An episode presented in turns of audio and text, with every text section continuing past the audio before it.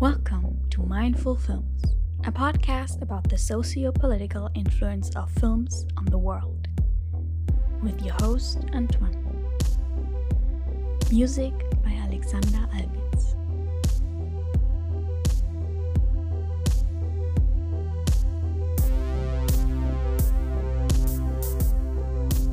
Weathering with You, or Tenki no Noku, as the original title suggests, is an animated movie by Makoto Shinkai. It's a Japanese animation, an anime movie. And I just wanted to talk about this film for a bit because I just saw it in the cinema and I was wondering about an underlying message in the film.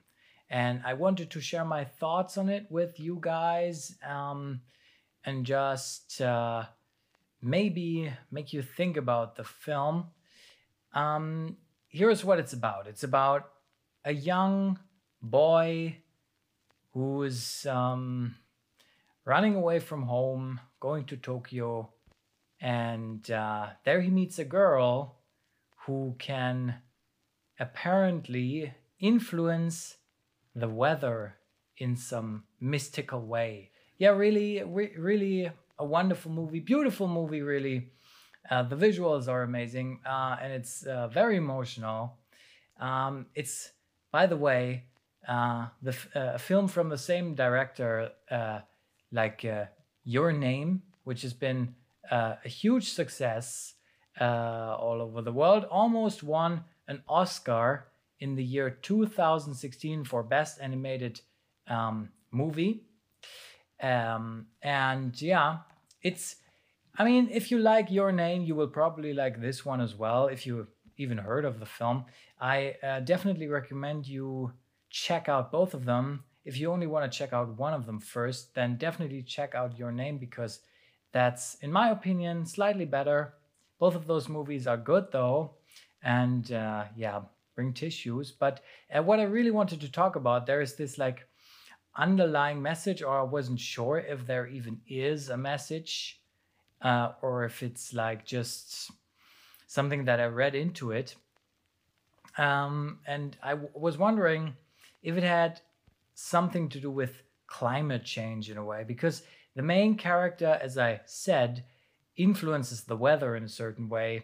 And uh, in, in some places characters said uh, things like ah do you really think like a person can influence uh, the weather? That that would be crazy and stuff like that. People doubting the ability of a human being to have any influence on the weather or like the world in such a great way that we could change the world that much. And i'm i wasn't sure if i was just like taking it the wrong way or if there is actually an underlying message about climate change that basically suggests that there's nothing we can do about it really uh, or i wasn't sure if i misinterpreted that and that we can do something about it i was i, I just wasn't sure which led me to the question um, is it always good to try and interpret something into a film?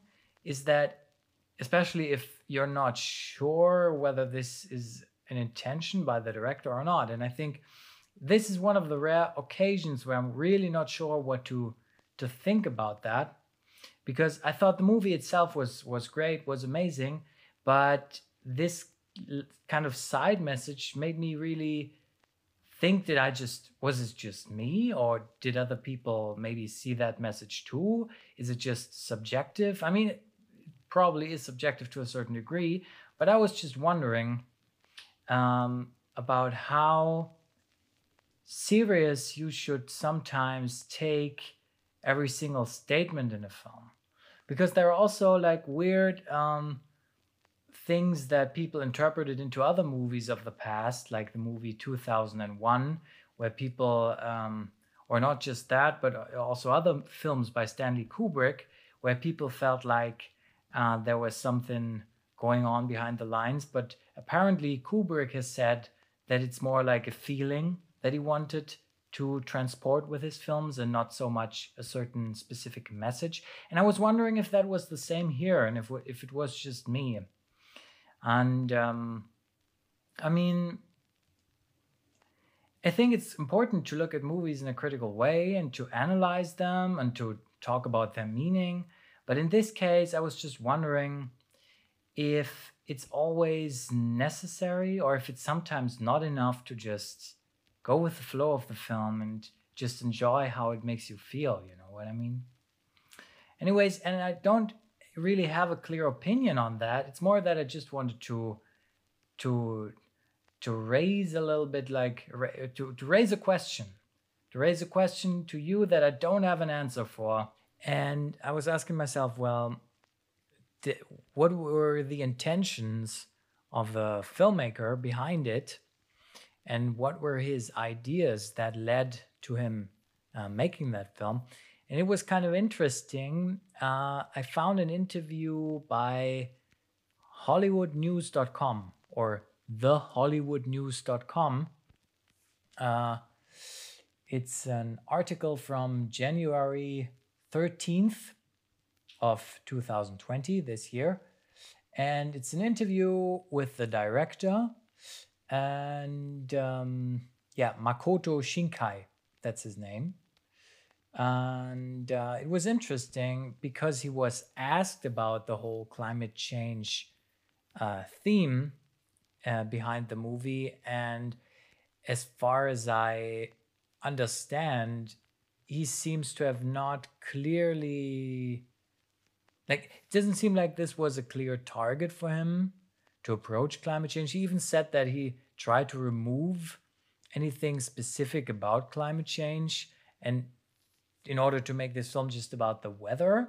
It was kind of like I mean it's it's interesting that he says that, but on the other hand, he says it's a clear movie about the weather and he, that he was inspired to make the film by um, seeing many floods in uh, Japan and a lot of rain, and that kind of brought him to make the film. And he somehow, like, I'm paraphrasing, but it seems like he thinks that this is like that there is a connection between climate change or he doesn't say it very clearly, but I just thought it was interesting because basically what he meant was uh, that he wanted to remove the topic global warming and leave this film as a piece of entertainment that basically everyone could watch and just enjoy. And I think that's like interesting because that's again like um, about the question that I was asking myself and that I'm still asking myself is. Uh, when we watch that film, should we still judge the film uh, based on that underlying message that we see in it?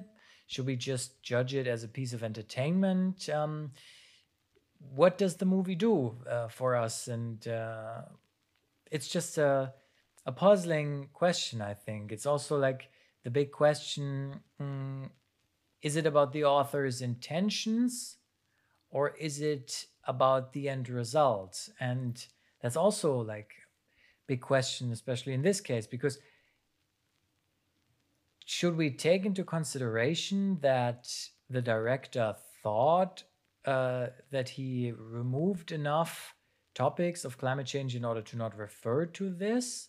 Or should we just judge the movie based on what it is uh, or what we interpret in it because um, most people are probably not going to read that interview that I just read.